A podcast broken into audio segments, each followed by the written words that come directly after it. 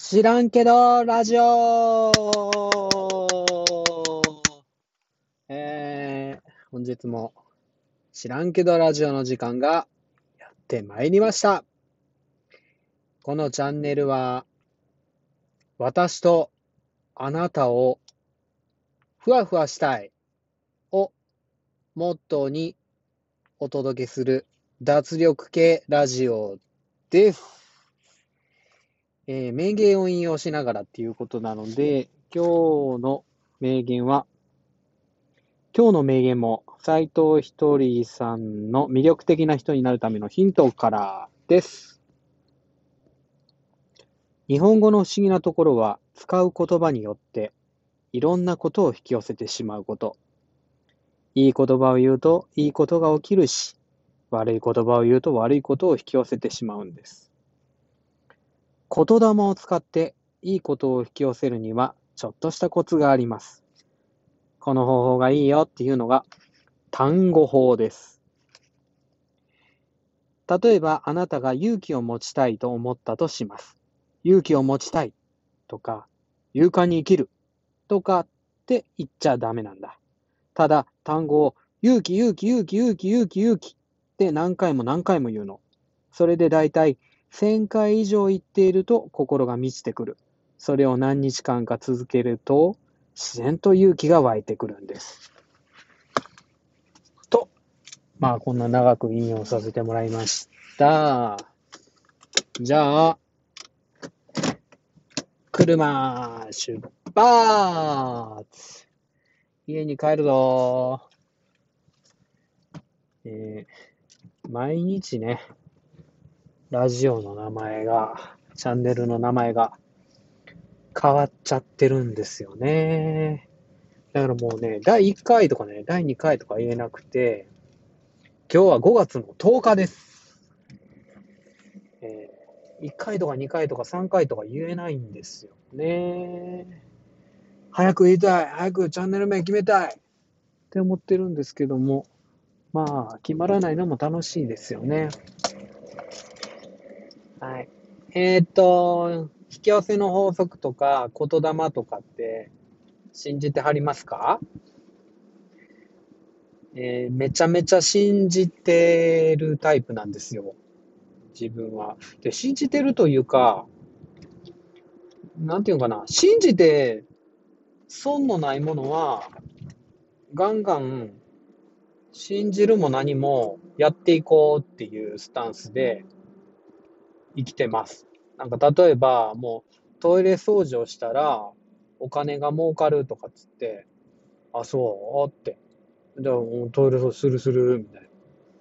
もう単純にもう、だって別にトイレ掃除することでそんなことないじゃないですか。あ、手が汚れるとか。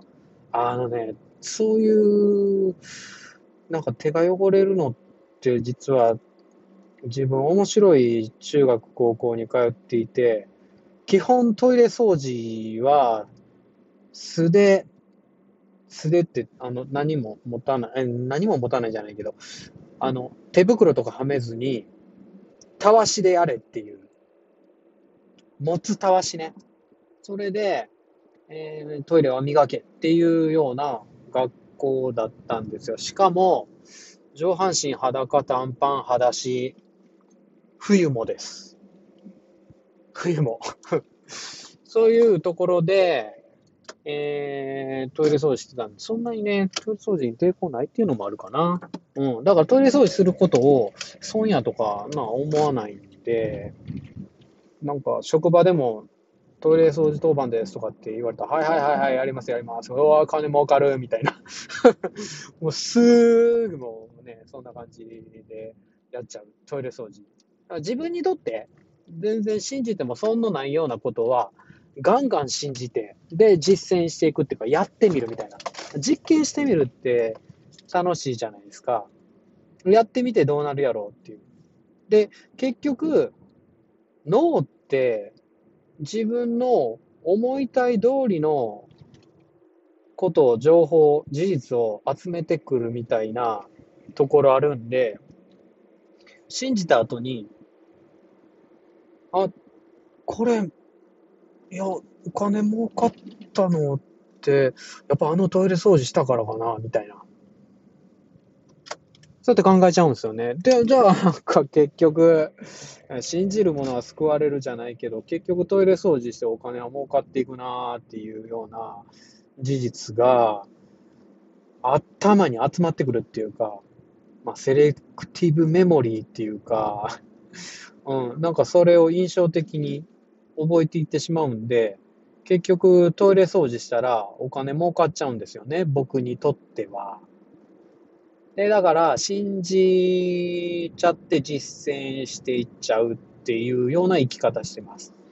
だからひとりさんの言うこと、天国言葉とか地獄言葉っていうのとか、ま、愛ある言葉を話すということなんですけども、それと愛の、愛ある顔で生きていく。そうしたら魅力的になるって。これを信じて、そんなことないって自分では思うんですよね。そしたらあれやん。なんか、やったらええやんって感じでしょ。で引き寄せの法則もそんなになんていうか、そんなことないかなって思うんで信じてしまうし、結局だって、類は友を呼ぶやんね、あんな。簡単な話で、同じものが同じものを引き寄せるっていうか、いいこと言ってたらいいこと起こるよ。悪いこと言ってたら悪いこと起こっちゃうかもね。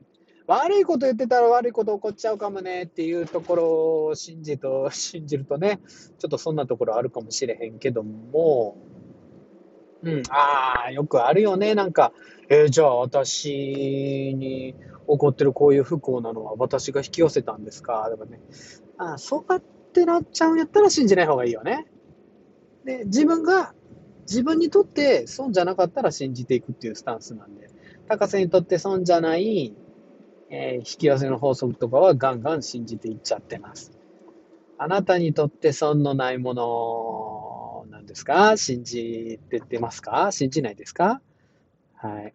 で、今回、ひとりさんの、そう、引き寄せ、単語法ってちょっと初めて聞いたんですけど、うん、勇気、勇気、勇気、勇気、勇気、勇気、勇気、勇気、勇気、勇気、勇気って言ったね、うん、勇気になれるっていうか、勇気が湧いてくるみたいな。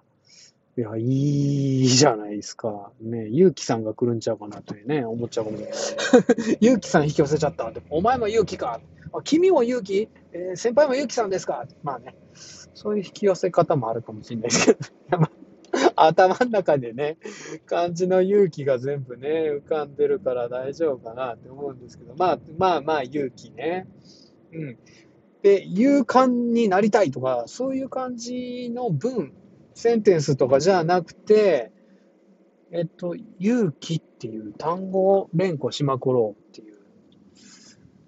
で、まあ、この本には愛も連呼するっていう愛ってその愛情の愛ですよね。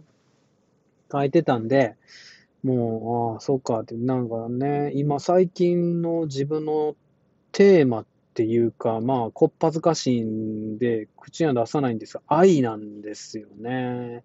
ひとりさんがすごい愛で語りかけてくるから、もう、もう愛が自分の今のテーマかなって思うんですけど、愛が欲しいとか思っちゃったらね、なんか愛が足りてないみたいな感じなんですけど、でも愛ある人になりたいなっていうことで、愛を連呼してたんですよ。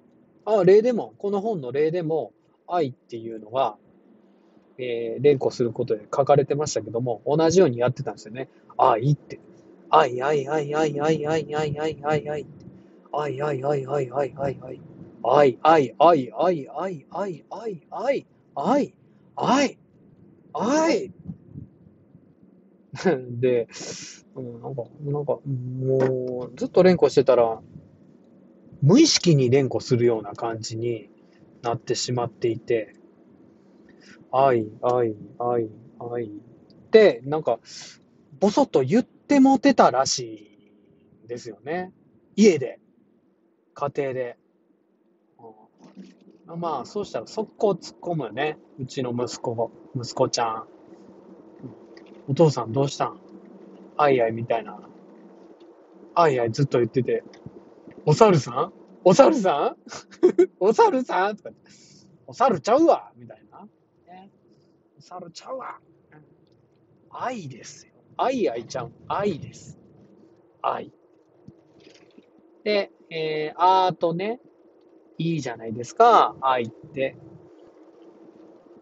日本語のあいうえおの一番最初に後いがある。その後いで作られたこの愛っていう言葉は本当に一番基本で大事なもんなんだよって日本語は教えてくれてるねっていうのに気づいたりするっていうのね、ことをね、ひとりさんは書いてくれてます。単語法。何連呼します？えー、まあ、愛を連呼しますけど。ああ、でもね、面白い人にもなりたいですよね。うん、で面白い人になりたいって言ったらあかんしね。受けたいんかな？じゃあ、受ける？受ける、うん。受けるを連呼する？受ける、受け、受けじゃないな。受け、受け、受けでもいいかな。受けるを連呼する。受ける、受ける、受ける、受ける、受ける、受ける、受ける、受ける、受ける、受ける、受けるってカタカナで、受けって書いて、ひらがなでるね。受ける、受ける、受ける、受ける、受ける、受ける、受ける、受ける、受ける、受ける、受ける、受ける、受ける。いや、これ俺面白くなれるんかな、これで。いや、なりたいですよね。なりたいって言って、なりたい、受けたい。うん、受けたいね。はい。あなたは何を連呼しますか？ちょっとでもふわふわになりました？えー、っと、一個質問いただいたんで、その質問に答えたいと思います。最近、何の本買いました？えすっごい、なんかめっちゃ端的な質問で、あの、名前とか入らないんですかね、これね。はい、端的な質問をいただきます。最近何の本買いました？えー、最近何の本買ったかっていうと、実はこのひとりさんの本はだいぶ前に買った本で、最近買った本は、鹿の王です。えー、上橋直子さんですね。えー、鹿の王。えっ、と、感染症とか、そういうのを扱ってるんですけども、書かれてるのは、もうコロナが始まる、だいぶ前なので、それに、ね、えー、当てがってっていうか、コロナからっていうわけじゃなくて、その当時に、えー、感染症を扱った小説を書いてくれてるんですよね。いや、上橋さんの本は本当に、なんていうか、上質なファンタジーっていうか、ハリー・ポッターとか、そういうのもいいファンタジーやと思うんですけど、どうしても訳本、翻訳されている本なんで、ちょっと距離を感じたりするんですけど、やっぱり上橋さん、日本語で書かれてるんで、直でこれを読めるっていう幸せはありますよね。もう、上質なファンタジー。うん、大人が読んでも当然楽しい。大人が読むとまた楽しい。うん、なんか小学生にもちょっと勧めたりしたら、読んでる人いましたよね。うん、まあ、誰とは言いませんけども、えー、いい本です。えー、感染症テーマで、もう主人公が、いきなり、えー、戦犯っていうか、あの戦争捕虜で捕まっていて、奴隷として働かされるんですよね。えー、岩塩湖、塩を採取する洞窟で、えー、この世界